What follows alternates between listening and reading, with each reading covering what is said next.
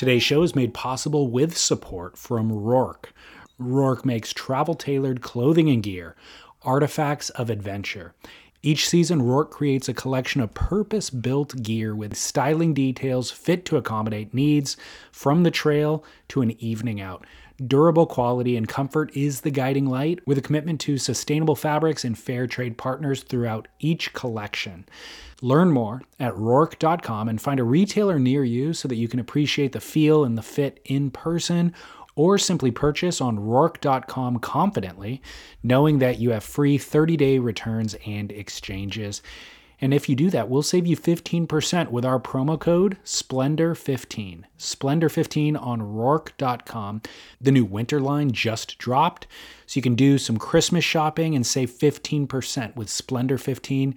There is something for everyone on your gift list at Roark.com. RealWatersports.com is one of the nation's premier surfboard retailers.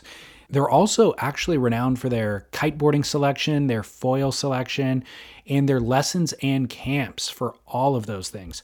Scott Bass and I were there in July to do a four day foiling camp, and it was obvious how they've earned the reputation as the best. They are gear experts with a focus on customer service, and it's really as simple as that. Everything else falls in line after that. The owners and much of the crew are former professional athletes in their given discipline, so they know the gear as good as anyone else and they can guide you into precisely what will work best for you.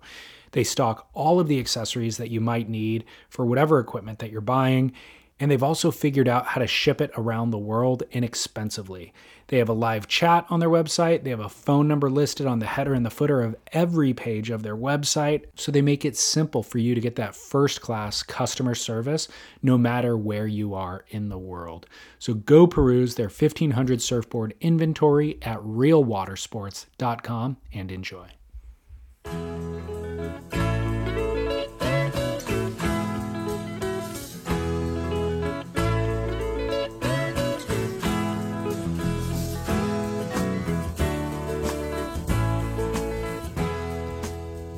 Stewart Surfboards has been omnipresent in Southern California since my youth. Founded in 1978 and based out of the same brick and mortar location since the mid 80s, the surf shop and the brand have become a landmark in San Clemente and also held landmark status in surfer and surfing magazines with their full page advertisements for nearly two decades. The boards were easily identifiable by the large center chest Stewart script logo and fabulous airbrush sprays. The aesthetic also became synonymous with the high performance longboard era, which Stewart's team riders dominated. And just in those two paragraphs, I've perhaps committed the same disservice that most people do when trying to summarize Bill Stewart and that is to let his surfboard legacy overshadow his many other talents and accomplishments. His various inventions, his musical prowess, his foray into snowboard manufacturing, and his incredible multi-medium fine art paintings and murals, of which he's still being commissioned for today. So we'll cover much of that in this week and next, as this is part one of two. But we'll enter this conversation today discussing Bill's biggest pet peeve regarding customers coming in to order a board. My name is David Scales for Surf Splendor, and I hope that you enjoy my conversation with the venerable Bill Stewart.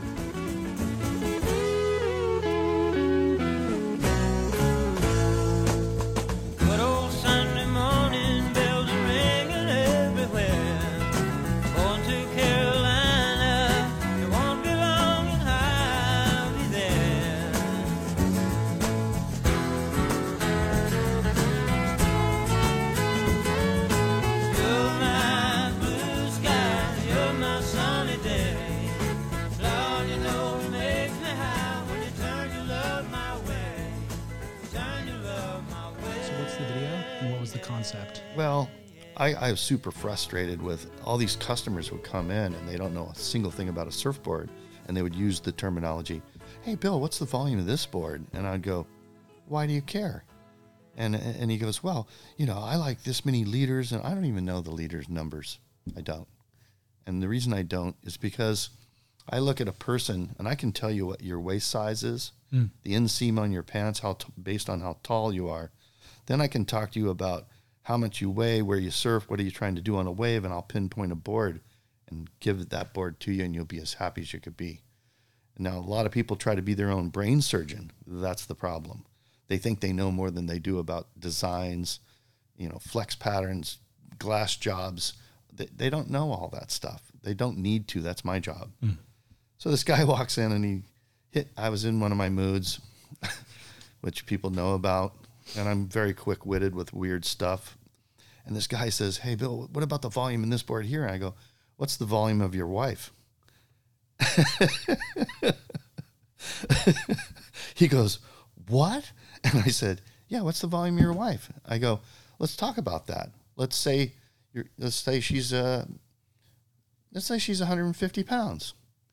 Is she 6'3 or is she 5'3? Same volume. Exactly the same. Me and my son in law, Eric Linus, we were talking about taking a bunch of guys' heads and line them up behind a table so you could only see their face. And then they're all the same volume. Right. Now, I want a girl to walk up and say, Hey, what's the size of a man you're looking for? What's the volume you like? And then have them pick, and then the guy stands up, right? Right. And so he- he- here's the funny thing about that, and where volume volume is in a gallon of milk. When you buy a gallon of milk, you get a gallon of milk. What do you do with milk? You drink it. You don't ride it. Mm-hmm. It doesn't have to float. It doesn't have to paddle good. It doesn't dig rails or anything. You drink it. You pour it down your throat. That that is why you buy a gallon of milk. But when you buy a surfboard, it's based on on rocker and V and concaves, how many fins, what are the placement? It's complicated, super complicated. So when you walk in and you state a word that, about volume on a board that you've never even ridden Yeah. and you don't know anything about rocker, it, it doesn't apply. Now, when Kelly Slater, I like the terminology scaling up your surfboard. In other words, let's say you want to stay with a 510 and you said, God, I wish it had a little more planing surface for slower waves. Add width. You don't scale up the whole board mathematically, length, width, and thickness all at once. That's increasing the overall volume, is like just blowing it up. Mm-hmm. That's a bad idea. Yeah. What you want to do is increase width to it. How much? How much stability do you want? How much flotation do you want? And that's an opinionated thing. A lot of this stuff is Kelly Slater's surfboards don't ride worth a crap for a lot of people because they're not qualified to ride a board that small, that sensitive, and, and, of that level. Mm-hmm. So, is it a good board? Not for Fat Albert. It's not good for that guy. So, the the word volume kind of went cuckoo when I did the video about it, and I was super sarcastic. And it was on, by the way, it was filmed on April Fool's Day, so it was a little tongue in cheek, which people didn't understand.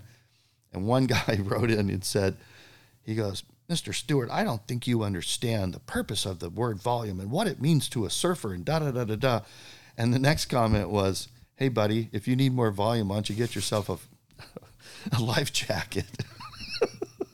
100%. So how funny is that? That's, Yeah. So Kelly Slater, when he goes in and you take the greatest surfers in the world that have a special board that they really like, and they want to scale it up, that's when the word volume comes in, I guess. But you can't walk to every single surf shop and go, "Oh, I want this many liters," and the guy pulls a board out. So what I I did a video about I took two pieces of clay and I said, let's pretend these two pieces of clay are uh, 50 liters. Let's just make a number up, okay? So I I sculpted one into a an ugly little twin fin looking fishtail, and I shaped the other one into a gun. Okay, that's A and Z. Okay, you're talking about a big wave board and a small wave board with the exact same volume. There's no, the volume doesn't work. No, I agree with you. Um, I had a listener. Well, I grew up in an era where there was no such thing as volume. You know, it was Oh. before the machines and stuff, so nobody tracked that number or that metric. Uh, but a lot of people who have started surfing in the last ten years, that is one of the metrics that they are familiar with, just like the height and the width and the thickness. And then a listener reached out and he's like, "Well, here's the deal. Here's why I like knowing the volume number is because I know what works for me in the short board. And so then if I get a fish, I want to have kind of a, a point that I can tie it to because I think that would also work for me. And I'm thinking to myself, no, like a fish shouldn't have the same amount of volume as your short board. You're actually proving my point in that you're misunderstanding it entirely. That's the problem. Once you have a different concert of variables, then forget about the vo- the volume is irrelevant at that point, you know. They're two different boards, okay? And one's one's an all-round performance board in good surf, and a lot of people ride a fish on slopier faced waves, trying to, to connect the dots, flatter rocker, more speed. A lot of times they're twin fins. They they draw really they draw they're fast, but you get them in a heavy wave, and twin fins are kind of hard to ride. They get skippy. Mm-hmm. Water gets harder as you go faster. I water ski barefooted for years. Okay, you there's a certain speed you have to go to ski barefooted. That's planing efficiency. I grew up on a lake in Florida, and water skied barefooted when I was 13 years old, behind a 40 horsepower motor, which people would say that's impossible. It would be if I wasn't the smallest kid in the hmm. school and weighed 78 pounds, and my brother was the only one in the boat. We took a 9.2 Hobie surfboard. And I drug my legs on the side of it, and and it started planing and just playing to my feet. The pressure on my feet made the board slide out from under my butt, and I was up and riding. Amazing. It's cool. Was hell. that the plan? Yes. Is that how you're planning yeah, to get up? was my idea. I thought I could do this, Wow. and no one else could do it behind a 40 horse. My brother Dave, who was phenomenal water skier, Mr. Muscle Man, he was too heavy. Hmm. It, the boat only went 32 miles an hour, and then the drag of your feet. Yeah. By the way, I got a serious enema from the spray on your feet going up your shorts. It was a little gnarly. Wow. But back to the surfboard thing and tying this to planing efficiency and what you're trying to do. The rules change as you go fast. That's why they put lead in a, in a tow in board. Yeah. They put a bunch of lead in there. Why do they do that? I mean, you take Laird Ham- Hamilton and you take Jerry Lopez. Jerry's 135 pounds. What's Laird? 220 or something? He's Yeah. a beast. Yet they both put lead in a surfboard. Why? Because the board bounces. It slaps. A wave hits and it catches air. I fish all the time. You, you go out on a big boat and it's heavy, it displaces the water, and a light boat skips over the top. So, back to this whole volume thing, uh, uh, I got to tell you, a bunch of retailers called me up and said, Thank you so much. Yeah. Because they felt I bought everybody a cup of shut up about the volume thing Good. and and it got it got tiring of telling the numbers, posting the numbers, and and people with no understanding of what they're asking doesn't make any sense. Length, width, thickness. I mean, I know what I can ride, and I can put it under my arm and hold it and go, "This is mine." Yeah. Once you go through a lot of boards, if you don't go through a lot of boards to get to that stage, you better go to a surf shop who really knows what they're talking about. At my shop, I have Jeff Kramer, a world class surfer, and Big Surf. I mean, he's f- phenomenal. Look in the old magazines; he's got the greatest photos I've ever seen of people on longboards doing rat. He was see that picture over there, the big air. That's Jeff Kramer. Okay, so when when you see that kind of a move on a longboard, that's a, a guy that really can surf. He's standing in my surf shop right now, and you get to talk to him. Yeah. It's a huge benefit. Totally. It ain't Costco. No. um, now would be a great time to go back to the beginning. Oh yeah. Yeah. Where'd you grow up? Well, uh, actually, born in Bowling Green, Kentucky, which was really a fun thing to put on my contest when they said, you know, you had to write a bio about yourself. I always claimed that I was Kentucky's greatest surfer, and I still am. As if you anybody want to come and prove me wrong, uh, let's meet down at the beach because I'm I'm holding the title for about I don't know, 55 years now, 60 years. Maybe Kentucky's only. Well, that maybe I have to bring that up. That's a buzzkill, man. I'm going to go and birth a child in Kentucky just to contest for this title. Yeah. The, so my my life is like the, the movie North Shore. You know, Rick Kane. Yeah. And so when I was two years old, we moved to Florida, South Florida, where the surf is not very good, and we drove up the coast every all the time to go surfing. But uh, yeah, there was a I I got taken out of school by a my best friend's dad who wore madras pants and he was a bookie on the beach, and he wove uh, palm tree hats, right, for a living. Never paid taxes, so he snuck us out of school one day. We went down to the beach, and he had some old beat up longboards, and that's where I stood up on my first wave. And soon, as first one I laid down, the second one I stood up. I went, I like this, right? There's the addiction, you know. Um, do you know what kind of boards they were? No, there one was cut. The whole nose was broken off and just rounded off and fiberglass over it. Okay, They were junk. They Okay. were like pop out Kyoki kind of things, gotcha. just pieces of junk. what year would this have been? Uh, 1963, Okay. I would say. Um, just out of curiosity, what did your parents do for work? Yeah, my, my my mom and dad were awesome parents, and my mom had three boys before she was 21 years old. Wow. So that's Kentucky style, get her done kind of thing. Yeah. So, so when you when you say that to people, and she's like five foot tall, you know, she's a tiny little person, and she was ferocious, not not somebody you disrespect.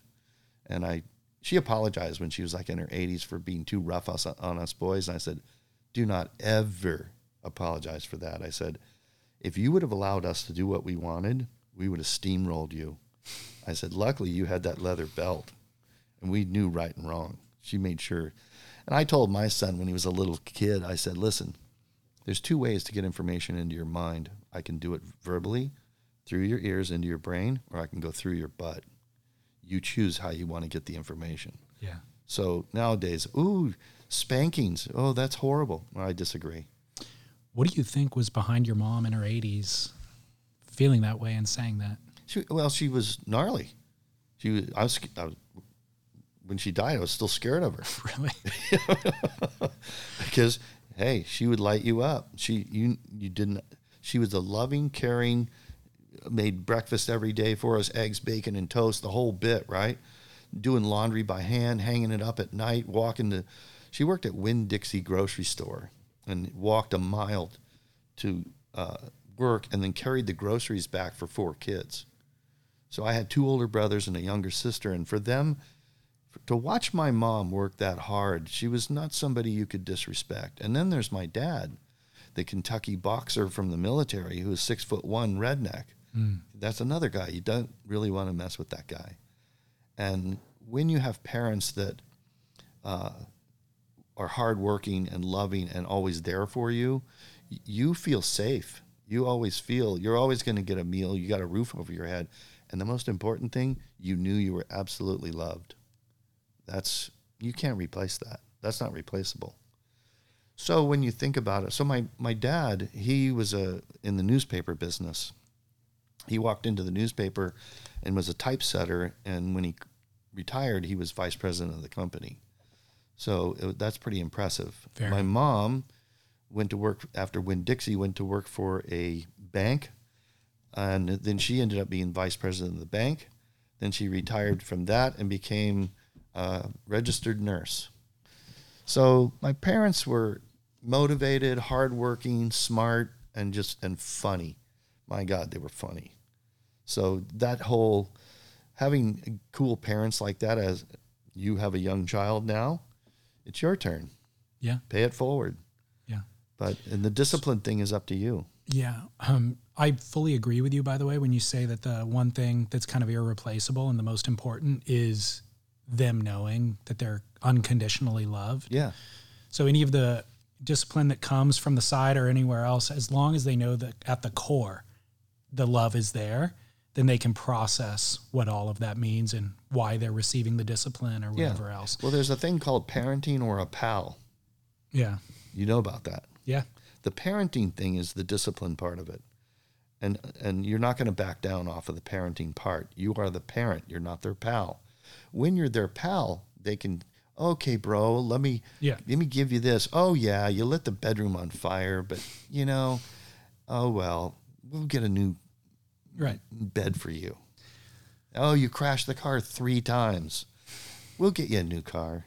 That's stupid. Totally. But the unconditional love component, if it's not there, That's horrible. then they're the child is always going to be searching for a version of that and trying to fill that void Yeah. probably indefinitely probably for the rest of their life you know Forever. so it's Yeah. irreplaceable They're actually damaged from that. yeah it's the one core component that no matter how else a child is raised or where in the world, in what culture they're raised in, I feel like that's the essential. So that ties into Florida. So when I was in Florida, um, I started surfing and that whole bit. Then the Vietnam War showed up. My brother went to Vietnam, and then the lottery came out with the big basket for your life, or whether you live and die, go to Vietnam. So I got really long hair. I'm kind of a hippie dude. I wasn't a big weed smoker or nothing, but it was cool look, surfer, you know, blonde hair, the whole bit. Um, yeah, I was I was kind of scared to death about the whole war thing. And as soon as I drew my number 327, I went, okay, I'm leaving Florida because a lot of my friends were moving uh, weed and stuff back then, and uh, it got worse as as you know. So I went down. I drove down to Dania Beach and said, "Hey, all my buddies were hanging out down there. It's always flat." So I said, "Who wants to go to California? I'm going tomorrow." And this kid raises his hand. He goes, "I'll go." And I, his name's Andy Christopher. And uh, I said, "Really?" I said, "I said, okay, you can go if you want." And I said, uh, "Aren't you in high school?" He goes, "Yeah, I'll quit." Just like that. And I, I said, "Listen, I don't have a problem with you quitting high school, but if you're going to go to to California with me, we got to square this up with your parents." Drive to his parents' house. Oh, you boys have a good time. Did I'm they like- think he was just going on vacation? No. They knew he was going Yeah. permanently. he- yeah. oh my gosh. So he quit school. He jumps in my 1963 Ford van, three on the tree, right? And it had no windows, carpet in the back where you just sleep in the back, and and it had mag wheels with wood bumpers. And we both had really long hair. We're driving across the United States to to come to California. And on the way, he goes, "You know, today is my birthday." And I went, "Really? Well, well, I'll buy you breakfast." And he goes, "Cool." And I go, "By the way, what birthday is this?" And he goes, "I'm turning 16." Oh my god! I went, "Oh my god, I, I'm like a kidnapper." yeah. You got the van and everything. How funny is that? Unbelievable. I want to interview his parents. I know. What were they thinking? They're idiots. They're not. Well, his dad levitated. He had the ability to uh, go out of his mind and levitate over the neighborhood. He had that skill, oh wow. Okay. Gotcha. supposedly, Gotcha. potentially. So, yeah. His, and his mom was as goofy as could be. And I just kind of went, "Wow, there's the, you know, for to let your 15 year old son jump in a van and head to, the West Coast." With long-haired hippie freak. And he was like that too. Uh, so where where is he today? He is an organic farmer in North Carolina. Okay. He's so we head across the United States and we end up in Encinitas, and I was on lived on Third Street at Swami's, and he knew somebody there, and I don't, I don't know how he, the, the guy worked at VG Donut Shop. I don't know. Still there. It is, huh? Yeah. he was the donut guy. So we ate a lot of donuts back then because we were starving. But uh, yeah, it was pretty awesome. So I met this lady next door who was a 26 year old school teacher, and I ended up moving in with her, and he ended up going back to Florida, Okay. and he became a Hare Krishna, gave all his possessions away, and he, he was just I never heard from him again for 35 years. Wow. never 40 years.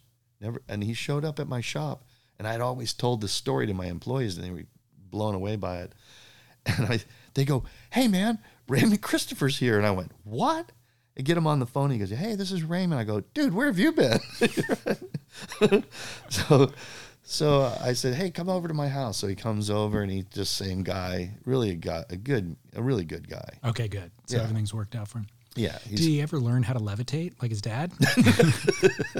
oh that's a good one i should have asked him that i, I have to call him up of all the things that the, the dad could pass down to a son, yeah i please, that's That- one I would like to learn. I'd like to learn that trick. Yeah.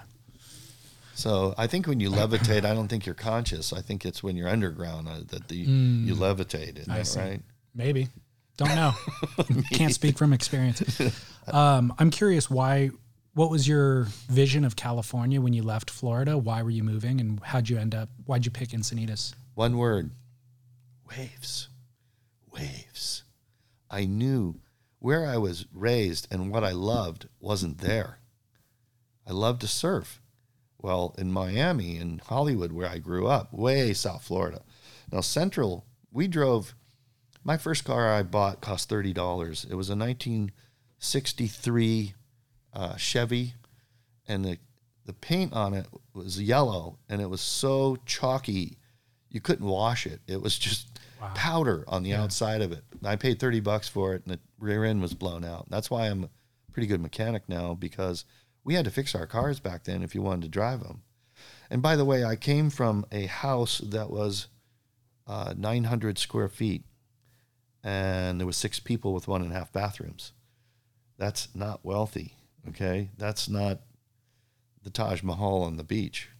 So it's a big difference when you when you leave a place that your friends have become drug addicts. The van that I bought uh, from my friend Mike Weedlick, uh, he committed suicide, and he was strung out on heroin. So when you live a life like that and you see really bad things, I just wanted out. I was done. I was like, okay, I need a new view here Yeah. and I was just wanted to ride waves. So when I got there, I surfed every day. I, I surfed. I caught more waves than was fair. I mean, because I was, I weighed nothing and I could paddle really fast. And and I, if you notice, all Floridians have a compulsive disorder for wave catching, Totally. don't they? Yeah. It, it's because you're so California people grow up here. They're spoiled. They don't understand what it's like to not have what they have. So if it's not three to four feet perfect glass on a point break, I'm not going to paddle out. The Floridian guy, it's two to one to two foot onshore wind chop, raining. They're out there surfing. Mm-hmm. Why do you think Kelly Slater's Kelly Slater? Lisa Andersen. Now I was a kook from Florida when I showed up in San Clemente they told me Gator go home and blah blah blah and it was and uh but I surfed good.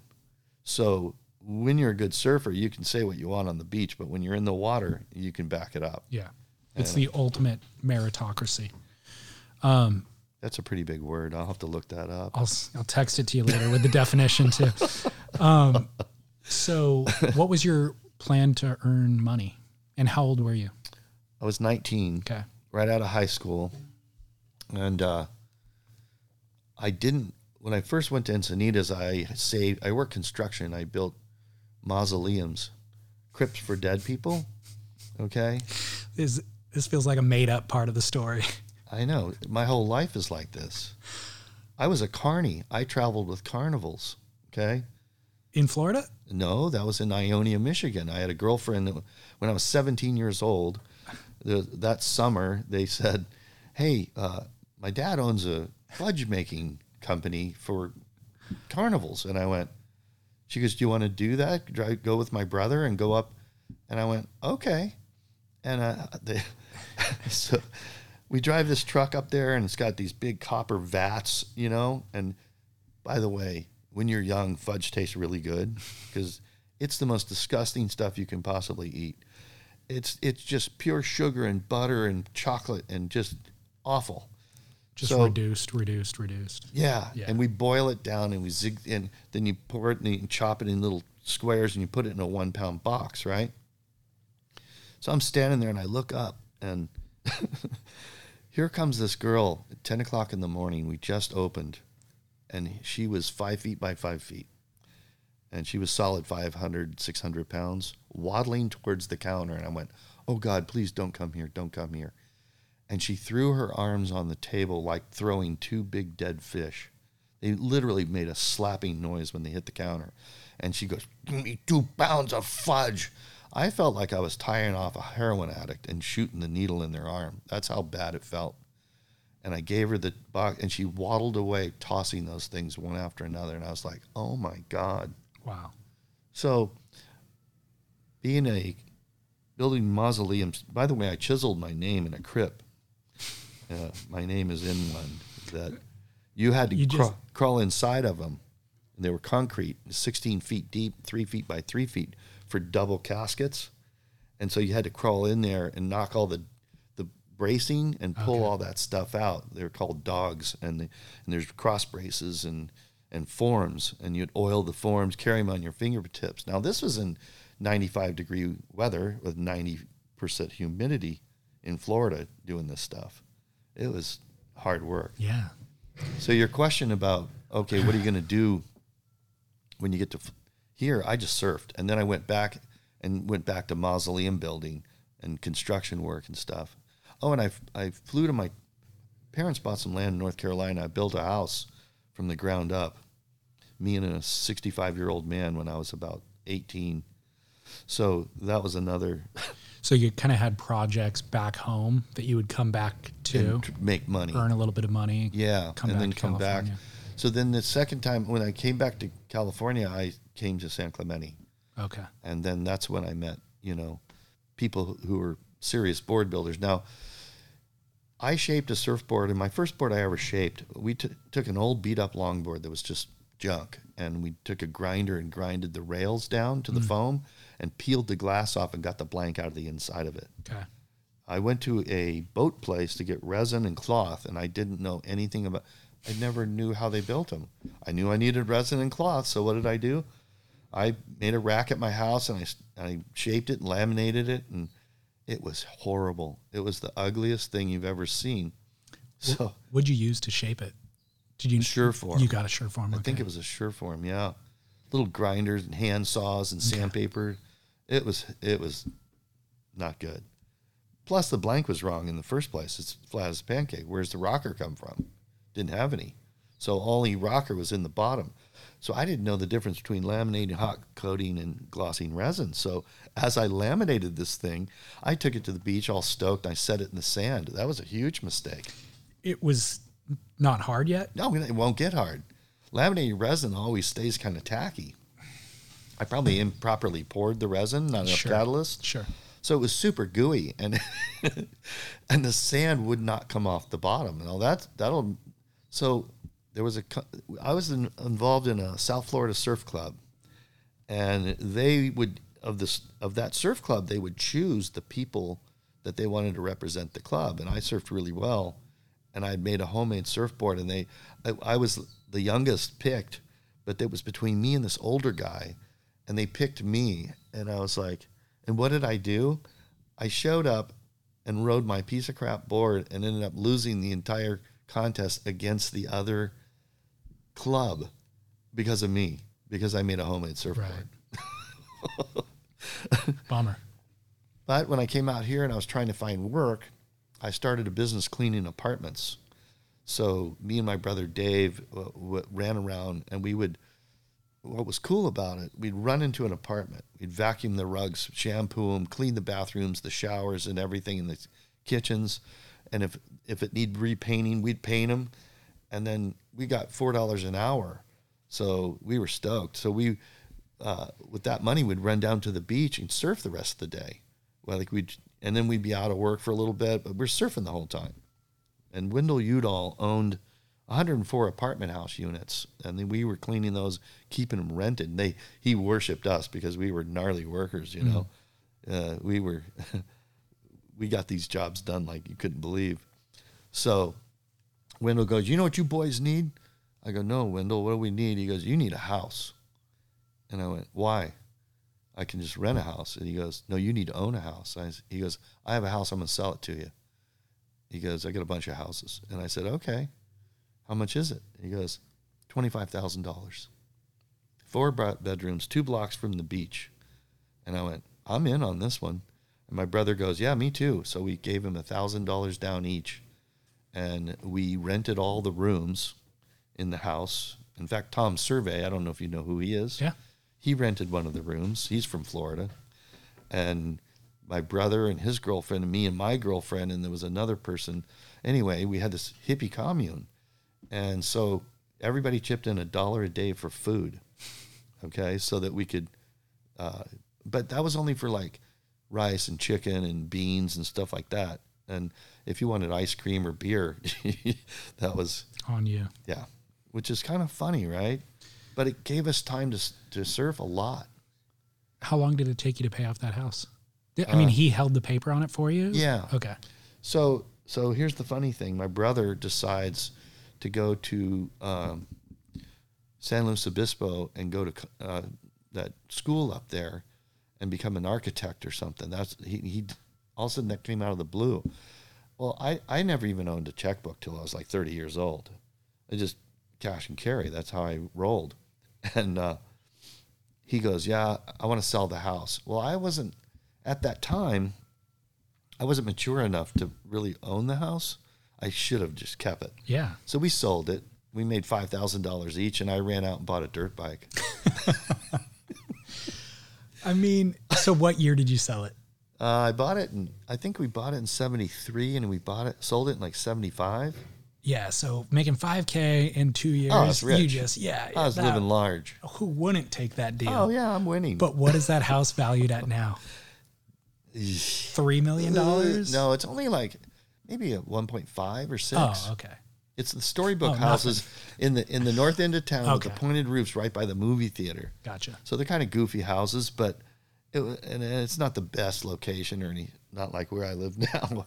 this is a little better, but uh, I should have kept it. Yeah, but in there hindsight. again, come on, it, it's and so I went to Rick work for Rick James, Rick James Surfboards, and he, uh, I was the I started polishing surfboards. That's the only thing he would allow me to do. And I went to the Art Institute of Fort Lauderdale Beach, Florida, right out of high school at night. And I did one year of, of night school, and I got introduced to the airbrush gun at that class. And so as soon as I used it, the teacher went, "Oh my God!" He was like blown away with what I could do with it. He goes, "I I can't believe this," and I said, "What's the big deal?" Oh, it didn't seem like a big deal to me. I was already voted best artist in my senior in high school. I was identified as an artist in first grade. Teachers would allow me to do murals and not even do the other stuff Wow. because they knew Billy wasn't right. so they put me in the back room, I guess, to make me shut up. But when I came out to Rick James, I was uh, brought my airbrush gun, so I started airbrushing surfboards. So once I started painting them, sanding them, polishing them, ding repair, salesman, all that stuff at Rick James, that's uh, I said, look, Ricky, I, I, I just I came here to shape. That's wh- what I'm really here to do. And he goes, yeah, whatever, blah blah blah, and and so I ended up moving to Hawaii for in 1976 on the North Shore, surf pipeline every day, and uh, I was going to live there. That was my. I shipped everything I owned over there, but the hatred and the anger and the fear of your life on a daily basis on the North Shore, I couldn't take that. Really? No, no, Um, because you were a haole? yeah, Yeah. way too white, Was there any way too blue eyes. was there any specific incident Oh yeah, all the that you'd care to share? everywhere, everywhere I went. You know, my dad told me, real men look a man in the eye and shake his hand. You do not do, warning, do not do that in Hawaii. If you look a guy in the eyes, it's time for beef. I didn't get that memo. So when I would stare at a Hawaiian, what you looking at? And I would, and then I'd look behind me like, are you talking to me? And then, you know, so the, yeah, in parking lots, just trying to park your car, you, some guy would run over and block you from a space. Um, out in the water, they would give me shit until they saw me surf, and then they would kind of like, "Oh, fucking haole, you surf pretty good, huh?" Yeah. You know. Yeah. So, kind of went down that road with it. So Ricky calls me up and says, "Hey, man, if you come back, you can shape." So I came back, started shaping surfboards for Ricky, still doing the paintings and all that, and you know, I, I've I've hand shaped over forty thousand boards at this point, somewhere in there. I don't know how, maybe more. I don't know. Never really kept track of all that. I was just rowing the boat, trying to make money, make a living, right? Mm-hmm. So as I was working for Rick, he ran out of work. Then I went to work for South Shore for about eight months up in off of Myford Road, and then they kind of flopped. And then, well, while they were still in existence, Jerry Moe owned it. Then I got a phone call from Terry Martin. So Terry goes, "Hey man, would you you we would really like to have you shaping boards here at Hobie." I went, "Cool, I'm in." and there was a whole bunch of shapers. They were doing a bunch of boards, and they lined us up. There was eight shapers. They lined us up and said, "Hey, we got this big order from Japan for 500 boards. Who wants to shape surfboards for eleven dollars?" And I went, 11 dollars, right? I think we were making 15. a huge cut, right? And he goes, "We bidded the job a little low, so we're going to have to pinch you guys a little bit for the money." I went, "No, I'm out." So that's when I went to work for Hobie, when Terry called me, and uh, so I get there and start shaping and airbrushing the boards and doing all that stuff. There's a certain point in your life where you're too good to work for other people, Mm. and I think you got to learn that. You know, most people, 80% of the world probably works for a company of some sort. Are you an entrepreneurial person? Are you going to take the financial risk? Are you going to put all the chips on the table? It's a gutsy move. But you have to be confident in what you're doing. If you don't think you can do it, you probably can't do it. But I felt I was too good to be working for other people. It can easily be. I mean, there's so many people that are listening to this who just have too much ego, and they're going to be like, "Bill said I should do it," and they go out there and fall on their face. You know? Yeah. Well, make sure you do your homework before you paddle out a pipeline. Don't think don't think you can just go out and ride pipeline. Well, what was your um, what was your move? What was your thought? What were you better at, and what did you need to do on your own that Hobie couldn't allow you to do? I I felt like I wanted to build my own brand. I wanted my own.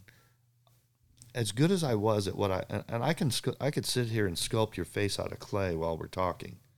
So I have a, a gnarly art eye. So when you look through my eyes and you see what I see, look at this room you're in. It's crazy, right? Yeah. So this is how my brain works. So I didn't think it was smart to work underneath somebody when I was that good at something. And I I like experimentation and that's not what they're looking for. They're looking for Right. high production volume and you really feel like a mule grinding wheat walking around the racks. Big difference between invention creations and designs, which I love, versus mowing the lawn and it, it it's that big of a separation. um, there's not a lot of people who can kind of uh, operate so efficiently in both the creative part of their brain and also the pragmatic part of the brain. And so, you self identifying as an artist, there's so many people who self identify as artists who don't have a successful business Yes. acumen The starving artist. almost always, you know? and so we were talking about my brother earlier, who's an illustrator. He works for Disney, incredible talent. If I had 10% of his talent, I'd rule the world right now, you know? And if he had some of my kind of entrepreneurial business acumen, he'd rule the world right now, you know? We need to partner on something, is ultimately what we need to do. It's hard But- with family when you make that. I did that and it was a mistake. But Okay. uh, the because the dynamics of your youth going into Right. the who's the boss. Sure. Okay. So with that, when you think about the starving artist syndrome, the hard part for me was the business side. I hate Okay. spreadsheets. And I don't read books. I don't like books at all. I always said, why do why do people read books when you can watch television? And that pissed people off. The book's way better than the movie. I go, oh really? Did you see the hot chick in the book? I saw her in the movie. I make jokes like that, right? And it drove people mental. But I kind of had a reading disorder. Like I got, I was, I was put, I was identified as an artist in first grade, and I was so proud of myself. And they had me hold up my drawings and show everybody, and and people praised me for it, right? And then I got put in the slow reading group. Hmm. Now I'm offended. I'm either all in to win, or I'm, you will never. If I don't like you, you really know it. I wear everything on my sleeve. I'm very black and white, and and good and evil, black and white, whatever you want to call it. I really separate it that way. Yeah. But uh, the business side of business is not fun to me. You need to find a genius. Your brother, if he wants to go independent, he's got to find a genius partner, bean counter, accountant guy who uh, has already structured a business and knows how to do it. Totally. Well, that would be my concern when you're talking about being young and um, leaving Hobie. That's the concern. Is like I know you're incredibly talented. You're obviously a hard worker. Running a business is different. I know. I opened a shop in Laguna Beach. My first surf shop was about as big as this space here, and it was teeny tiny. It was a joke, and it was right by Brooks Street. And I, I opened that up, not knowing anything about business, no idea. So my wife's in there selling, and I would sit out front and airbrush T-shirts and hats. I got super famous for those hats, all the airbrushed hats, and kids would sleep with them on and stuff. They were in love with them, and that's back long, long time ago when I had team riders like Pat Allen, Mike Parsons, Chris Morrow, all those young kids were riding for me, riding my twin fins back in those days. But it, it was uh, the business side of running all that was a nightmare. So I had to. Then my wife got pregnant, and I said, "That's it. We're shutting this down. Yeah, I'm, I'm over this." So I went into a factory. Just I shaped in the Hobie factory. Then I opened up my own little factory, and uh, it was me by myself. There was no other employees. You'd walk in and Bill Stewart sitting at a desk, and you go, "Hey, I'd like a Whopper fries and a chocolate shake," you know, and I'd run back and make it. Wow. So it was a, it was hands on doing yeah. everything by yourself. I didn't know better. I didn't know how to run a company. Right. Driftline.co, the perfect holiday gift for anyone in your orbit who surfs the patented neoprene lined board short that keeps you comfortable with warmth, compression, and anti chafing. It's just a simple solution to a limitation that we had just learned to live with. The modern technical board short is so vastly superior to the stiff, scratchy board shorts of my youth, but concealing a half millimeter of neoprene within it is an improvement almost no matter where you're wearing your board short. Certainly while you're surfing, but also fishing off a boat all day, jet skiing, wakeboarding, lounging at the lake, there is no downside. The Drifty is an improvement in the modern board short. Check it all out at driftline.co. Use our promo code, which is the word SPIT, and that'll save you 15%. Get Drifties for anyone who spends any amount of time in board shorts throughout the year. Get them at driftline.co. Waterwaystravel.com is your one stop travel concierge. Uh, I've been hearing feedback from listeners and friends that the South Pacific has been on. Matt Warshaw, who you heard here on the podcast a couple of weeks ago, is on Namotu right now. His good buddy who booked that trip booked it through Waterways, and um, it looks like they are scoring. It looks like some of the South American points have also been going off too in the last month or so. So, whether you want to get there this weekend for a strike mission, or maybe you just want to map out your next family vacation and time it with the swell season a year from now, Waterways has you covered. No matter what level of luxury you want, for any level of surf proficiency, for any time of year, somewhere on the globe is always going off. And Waterways knows exactly where. They are the foremost experts since 1994, so nearly 30 years of partnerships at the best waves around the world and their customer service is unmatched. They are a small team. You will save time, you will save money, and you'll save potential hassles and hiccups. So don't go it alone. Utilize our friends at waterwaystravel.com. When you're hiring for a small business, you want to find quality professionals that are right for the role, and there's no faster or effective way than through LinkedIn jobs. Your time and capital are precious, and there is a powerful resource that can help you focus on what you're good at and integrate people into your team seamlessly to help grow your business. LinkedIn Jobs has created the tools to find the right professionals for your team efficiently and for free. LinkedIn isn't just another job board, Everyone is already on LinkedIn with their resumes and references, and now LinkedIn has designed a hiring platform to connect you with candidates specifically qualified for the job that you post about. More than a billion professionals meticulously organized to connect people by skill set to help us all advance our position. 2.5 million businesses already use LinkedIn for hiring, and 86% of small businesses get a qualified candidate within 24 hours. It's that fast, easy to use, and effective. LinkedIn Jobs can help you write job descriptions, filter the right person to you, and give you the tools to help you interview them like a pro linkedinjobs.com slash surf is where you go to post your job for free yes totally free. That's linkedinjobs.com slash surf to post your job for free. Terms and conditions apply. let me back up just a tiny bit. I want to hear more about learning how to shape surfboards. Who did you mentor under? I mean, did you work directly with Terry? Rick James was showed me how to do it. Okay. Uh, the method I use for my, by the way, if you call up any other shapers and say, "How fast is Bill Stewart?" I'm really fast and really accurate at what I do. Uh, Terry Martin, I call it the Martin method of how I shape based on his tools and his techniques. I would give him 90% of the credit for my skills and what I become hand shaping boards. Got it. Terry was incredible, really good guy, and uh, real phenomenal craftsman. His his work was spot on. I loved what he did. He's the kind of guy you give him the here. I need this.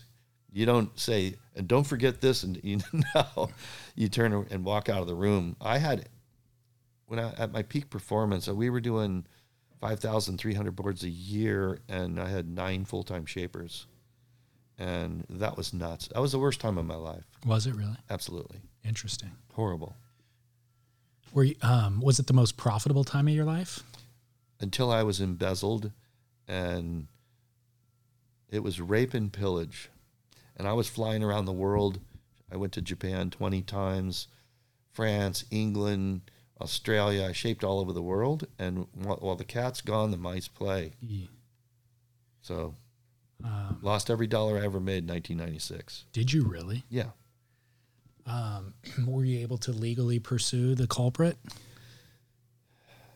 I tend not to be a litigator and to pin it on exactly on what that person did, you have to catch them with their hands in the cookie jar. Okay. It's the smoking gun, it's the fingerprints on the knife or whatever, right?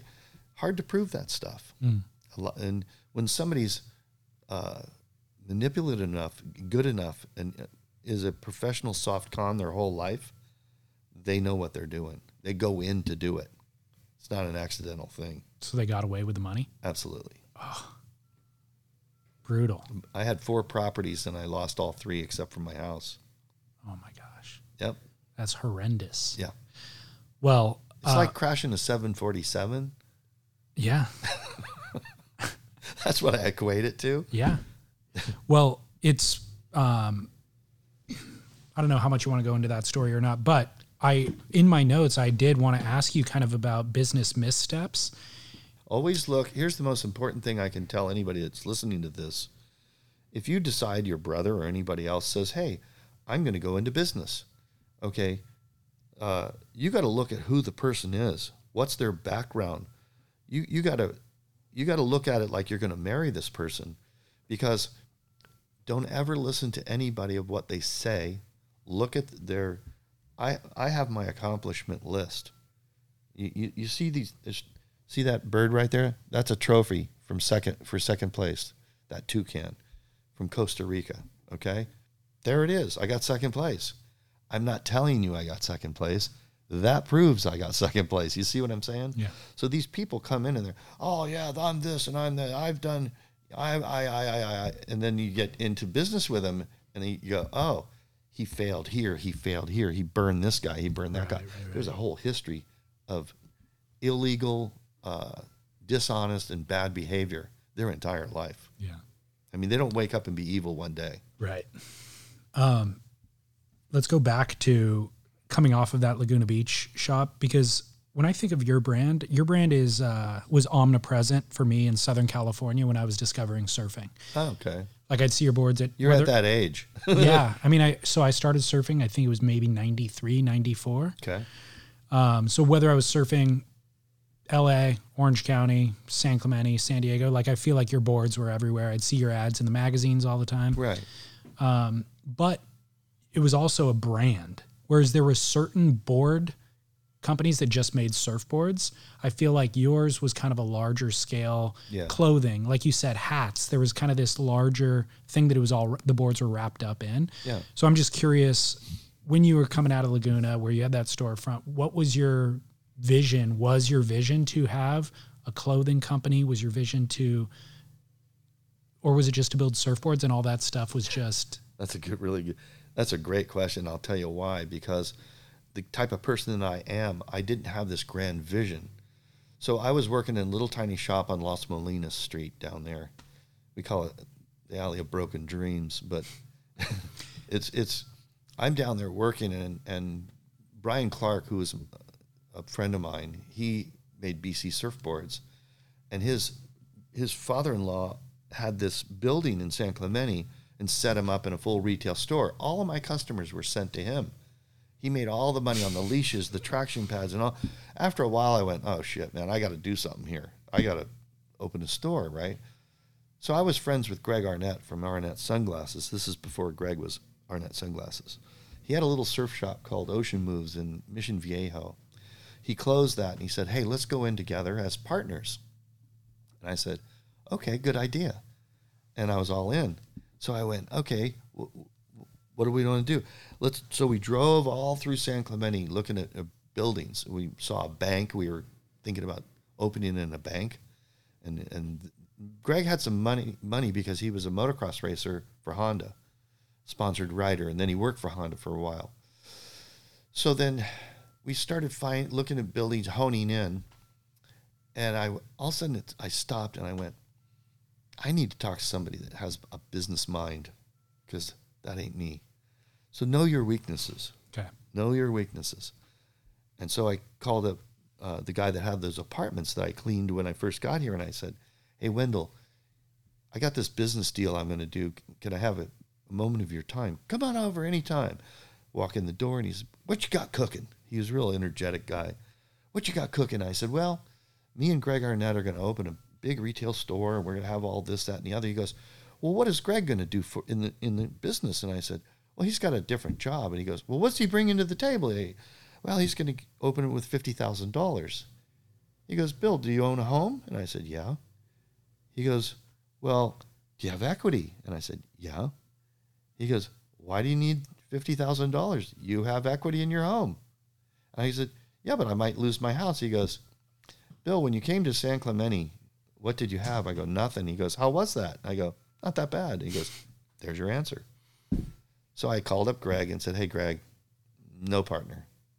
Oh, and here's what Wendell Udall said to me, most valuable thing I've ever heard. The only ship that doesn't sail is a partnership. and I went, oh my God, he's right.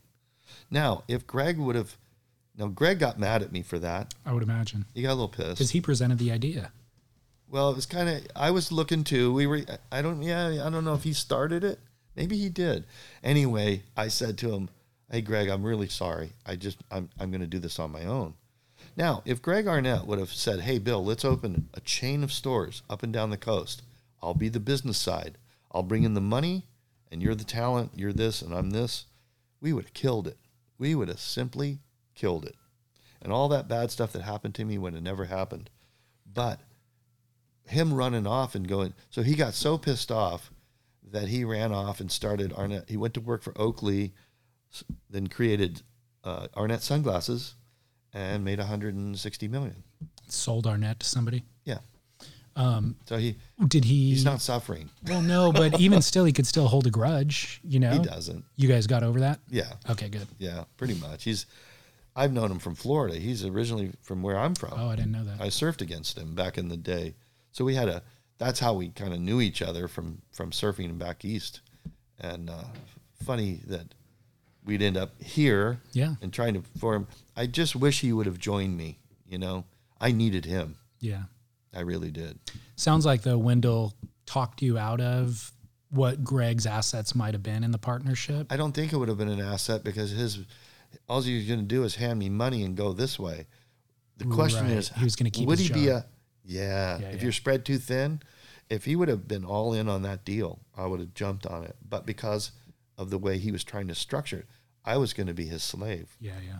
I go to work, I shape 10 boards at a day, and I give him the money for half the boards I shaped. Right. I did the labor with these hands. So, did you get that store open?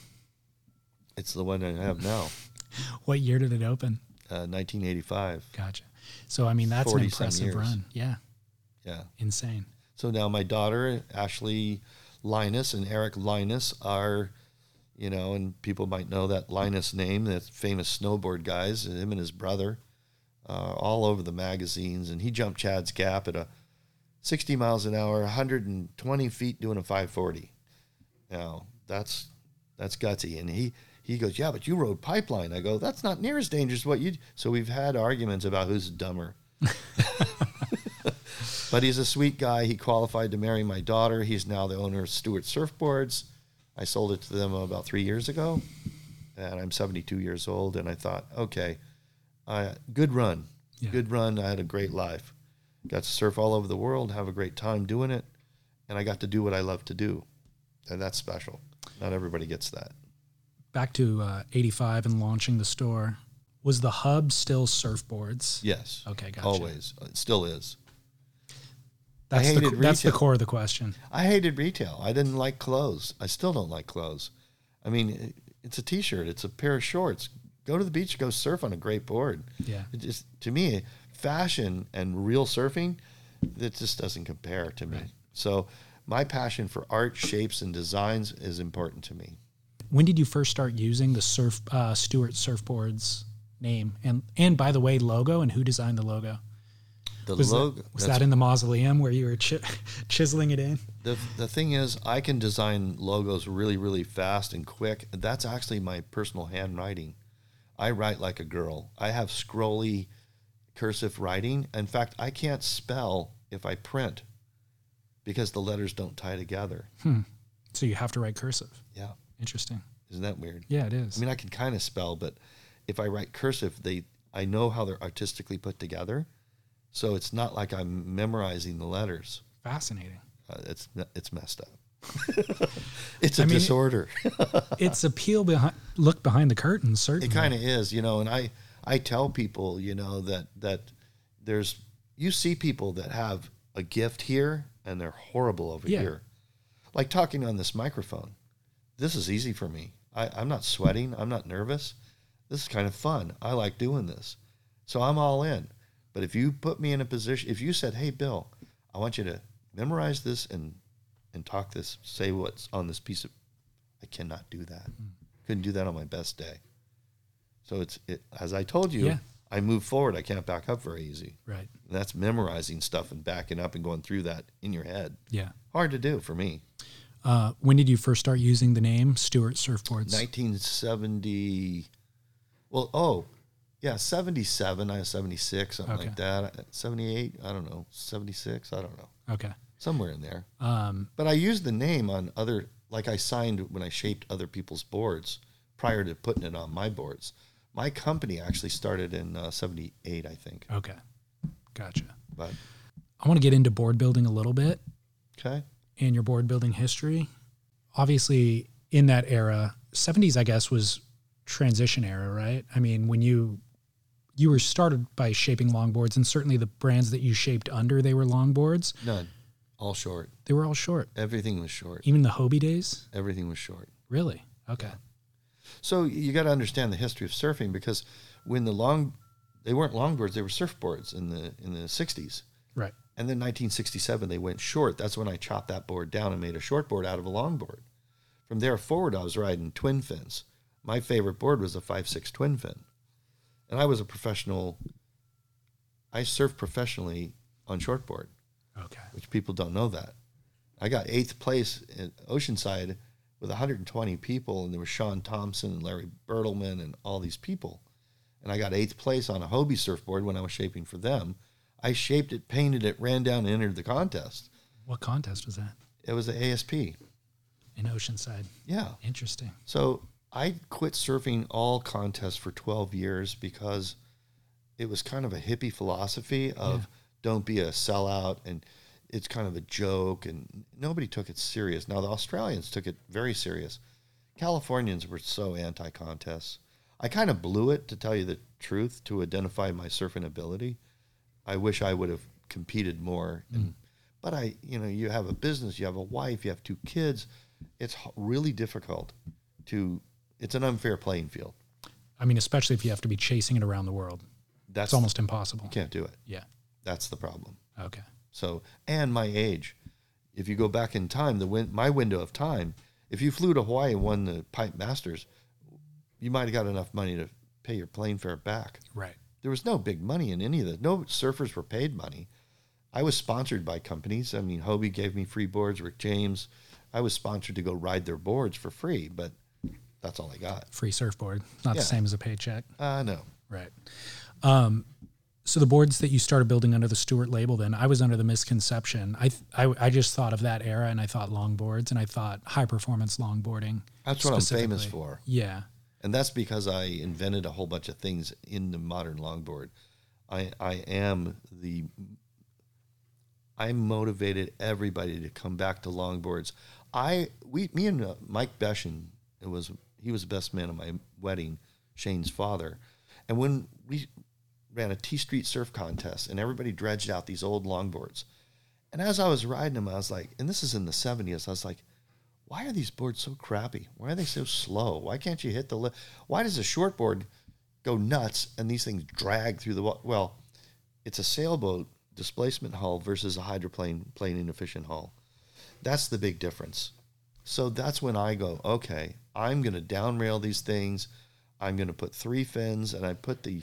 That's when I came up with the three and a quarter side fin, 16 inches up on that placement, and that's kind of the. It's the standard of the industry worldwide. So is that the Hydro hull design? Yeah, the beveled the hydro hull was the beveled rail, three concaves, concave in the nose, double concave tail, beveled rail, and the the six inch. I started with a six inch back fin, and little three and a quarter side fins, and in all the contests there was a, a the nose 360 was a big deal to do that trick, and me and two other guys or three other guys were really really good at that backside 360s, front side ones. I'd do two on one wave and still hang 10. So it was cool as hell. And in fact, at the San Onofre Club surf contest, they complained that I was a professional surfer. I should not be allowed to surf in the event. So if you look at this picture, right there, see that picture of me hanging mm-hmm. five? That is a blank. That is a 95S Clark blank that has literally no shape. I routed the fins out and put fin boxes in it and still won Just the blank. wow. It's funny, huh? That's incredible. Does it still have the it still has the Clark spray on it and everything? yes. Unbelievable. Isn't that funny? yeah. So they put it in Surfer Extra and call it Blank Man. That's my son. He's he's 41 years old now. That's him holding the the, the board. Yeah. And so I did that as kind of a, a stunt and also a handicap. Okay. I thought, okay, here's I'm handicapping. Right. Like in golf, they give you extra shots. So that's what I did, and I still won. And then the board broke in half, and then I ripped on the tail because it was it's not a longboard contest; it's surfing. Yeah. So I just started blasting. Every once in a while, the thing would skip and spray me in the face, you know, because it was just squared off with no rocker. But uh, yeah, that's that's uh, that's one of those funny things, and you know, all these Clark. You see all the OP ads I modeled in and back in the day, and all that stuff. So it's uh, I've been lucky. You So know? the Hydro hull design though um, wasn't specific to longboard versus shortboard. It was a could be shortboard. it was a shortboard. Okay. Yeah, it was a six. I think it was a six four short board. It's in the book Essential Surfing, and it's a short board that initially I designed all that on. The beveled rail. Uh, Well, I was just thinking the hydro hull is the beveled rail. that's what I was thinking. Is those design elements could be applied to any size board though, right? Absolutely. Yeah. The bigger the board, the better it works. Okay. And so, uh, the whole the, there's a snowboard company that from Battalion Snowboard Company showed up here, and they said, "Oh, we copied your beveled rail off your surfboards," and that's the company I did that. You don't know this, but see that snowboard hanging up there? Yeah. That's from 1981. Oh wow. Okay. So we'll have to get into that someday. yeah, I know that you designed a line of snowboards. I didn't know. Well, yeah, How and, that- and there's wakeboards, snowboards, surfers, all this different stuff, and uh, but the hydro hull set a standard. It was so far above everything out there at that time. It brought a whole bunch of baby boomers back into the sport because what happened was, as as boards got too short for older, heavier married men with children, Right. and they put on 50 pounds, then they're like, they quit surfing. So then when they saw a longboard going straight vertical and doing figure eight roundhouses, they went, "Holy crap, I want to do that." So they got I it resurged a whole group of people. Yeah. Uh, was that the introduction of what we now know as the two plus one fin setup? Yeah. Had you seen that anywhere else, or was that? I don't think so. I don't remember, but I've always messed with fins. I was I'd take jigsaws and cut the back of my fin out. We called it squirreling out your skeg in the 60s. Okay. And that big D fins, we would just cut it. It would make a raked fin and foil them way better, and the board changed the d- dynamics of the board dramatically. So I've always, you know, messed with fins. I have a wing fin that I put a giant wing on, and uh, I still have it. It's here somewhere, uh, and it held the tail down. And I won that 17 pound bronze trophy in Florida, hanging 10 the longest, against Herbie Fletcher, David Nuuhiwa, and all the Dale Dobson, and I won three thousand dollars on a fin design. I mean, kind of a precursor to the foil, right? It's the reverse of a foil. The foil lifts. Right. This pulled the tail down. I foiled it underneath, so it lit, it's a backwards wing to suck the. It on an airplane it would crash, but on a surfboard it held the tail down. So all these see. It's really it, this is what people don't understand. People say, "Oh, he's a really good shaper." Really, what has he done? Not much. What Rep- is he? replicate other designs, That's it. essentially. Yeah. Ninety percent of the shapers look over the fence.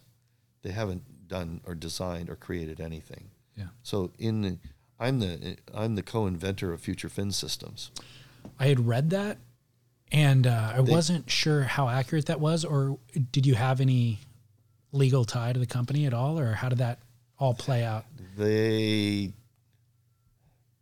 there's two brothers that own the company, and the one brother got the boot, and th I the guy that uh, that I worked with, I made it a patentable product. I came up with the idea. I did all the prototyping. I flew around the world, and they they do not tell the truth about where that fin box comes from. Tell me about how that all started. What was the need that developed? Okay, it was through anger. okay. I'm funny and tolerant, but when I'm pissed, I'm pissed. And Mel Ross in, did the official fin box. Do you remember that one? Official, yeah, yeah, official. yeah, it was yeah, yeah. hollow. Yep. So I he copied my templates. He used my name in his advertising. I was involved with the box, the whole but he kept saying, "Oh yeah, yeah. See, this is the bad business part. This is where I should have had a business guy or a lawyer." And he said, "Oh yeah, I'll, you know, I'll give you 10%, blah blah blah." Never did. I hand carried routers and jigs and everything to Japan, England, France, all over the world to set that company up. Never gave me a dime. Okay. So I was pissed. So I said, okay, I'm going to make a better box.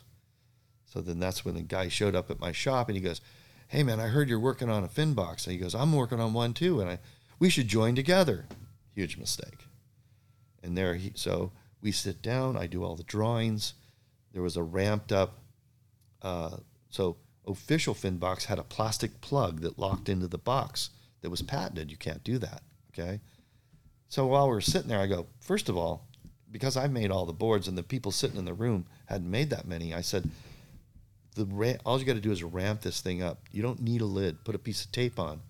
When you put the glass over the top, the sandpaper on the pad will burn through the glass and open the hole. And they go, "Will it?" I said, "Absolutely. That's what that's called a burn through. That's what you don't want to do when you're sanding a surfboard, except for when you have a piece of tape over the top of it." And I said, "This radius, you won't have to." Mel Ross's was cut and had to fill in the bubbles around the sides. I said, "See all those bubbles? They won't even form. This is this is the way to go." That was patentable. Gotcha. So then I came up with the set screw in the thing. I have all the original drawings. I flew around the world. I got paid by product so that the company would survive because they financially di- weren't they weren't able to So you'd use the product in all the Stewart surfboards. all of them. Gotcha. And I, the original. Oh, here's the real kicker. In the official fin box, it's two part, and it had a, a hollow core, which was kind of bad because it was weak, and a black one would swell up and you couldn't get your fin in it in the tropics, right? So they pulled the bottom of the box off, and I said, "Here it is, right here. It's already made. All you have to do, and I said, let's make it a little shorter on the base so the official fins won't fit in this box and we can't say we copied it. Yeah. Right? And then I had the set screw. Mel's was a pressure fitted, pressure in, pressure out. So when your leash wrapped around the box, back of the fin, it would fly out. Yeah. You're in, there. You're on Indonesia surfing Uluwatu, and the leash yanks your fin out. Now you're screwed, right? Yeah. So then, uh, as this went along, I was never told. My name was not put on the on the uh, trademark, and and patented. It wasn't on the patent. They left my name off for good reason. Yeah. And so they were going to call it the Stewart box. They said, let's call it the Stewart box. I said, eh, that's kind of a bad idea. And here's why. This is a bad idea because we want Rusty and Al Merrick and everybody to use this fin box. Let's Right. let's call it something else. So we came up with Future. So Wow. th- this is one of those stories where cross the T's, dot the I's, make sure these people you bring into your world. It's amazing. It, it's I guess it's my own fault. It's a lack of due diligence, certainly. Yeah. But I mean, to be honest, I mean, we had a conversation off air about Gordon Clark as well. Yeah.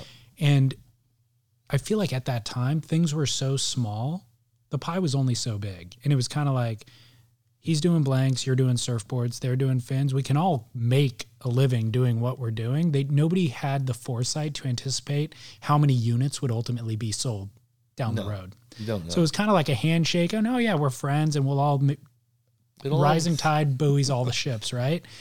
But then once you're selling millions of units of something, and a Oh, yeah. dollar per unit ends up being millions of dollars, Yes. then you look back and you go, wait a second. Well, they've even the original the short board the the side bites that they're using to sell are my template, and you're paying other people for templates. So the back box, then I came out with a strong box, and I put rocker in the box to follow the the, the rocker of the longboard, and so they manufactured that, and now they've stopped paying me. And I'm, and I'm these are two separate contracts. Hmm. Now I'm sure I could take these guys to court and win, but there again, you're in litigation. You know how that goes. Do you even want to do it? Is it worth the, the headache at, at 72 years old? Right. But they know that. They're playing Yeah. that card. Yeah. Um, I'm curious then, just on a personal level, is there ever, do you ever feel like you can um, let bygones be bygones and um, have a friendship with somebody after something like that goes that south? No. Absolutely not. At 72, I'm just curious. No, Yeah. no, okay. no.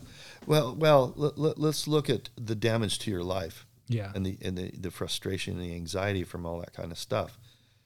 When you're in those kind of wars with people, they're just not truthful and honest about it. And if you called his brother, his brother would, if he was sitting here, he would just lay into it and tell. It would be worth the story. I'll tell you that because what he has to say about what, and it would probably have to be after the litigation crap's over. But you're talking about that company went from my design concepts to twelve million dollars and I get nothing for it at this point. I did get paid in product for the over the years, but it was nothing near what I what I brought to the table. Right. And the the original prototypes that were produced were inset in my personal boards for my team riders, and they the screws rusted. They put the wrong side. I, all these problems were uh, at my expense.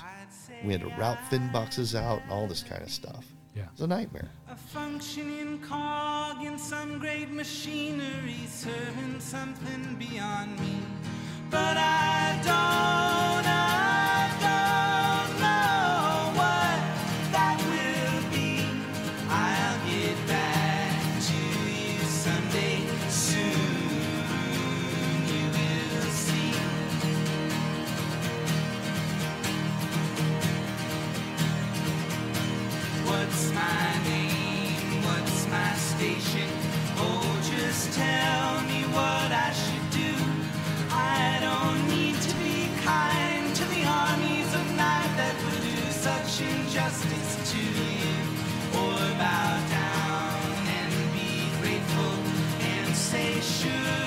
sure,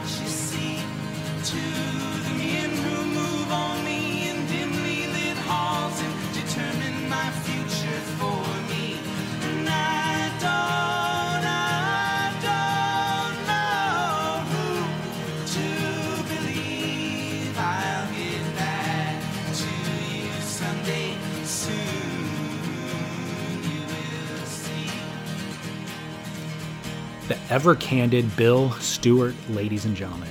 Next week, as we wrap up part two of this conversation, you'll be hearing about his relationship with Phil Edwards, Gordon Clark, his good friend Jimmy Buffett, and much, much more. SurfSplendorPodcast.com is where you go to see everything that Bill and I discussed. You can also find uh, links to our sponsor affiliates with promo codes, or you can see how to sign up to support our work for a mere $5 a month. That is the foundation of our business. And if you do that, we will in turn send you a ad-free listening experience, an ad-free feed that you can subscribe to to get the shows clean without ads, but still come to our website and benefit from those discounts and promo codes. Find it all on surfsplendorpodcast.com. You can also see our suite of other shows. We have six other shows in production monthly. Uh, three of them are actually in production weekly. And that is, of course, this show, Surf Splendor. And then I record a news style show with my co host, Scott Bass. That is called Spit. And then a gossipy behind the scenes industry show called The Grit with Chas Smith. Find all that in any podcast app on YouTube or, of course, on surfsplendor.com. And don't forget to share these shows with friends. That helps us grow organically and allows us to increase frequency of production and reinvest in the quality of the content. Thank you very much. My name is David Scales for Surf Splendor, and until next week, I hope that you are scoring wherever you are in the world. And I'm encouraging you take a break from all of life's busyness, get back into the ocean, share some waves, and as always, shred on. My light in the dawn.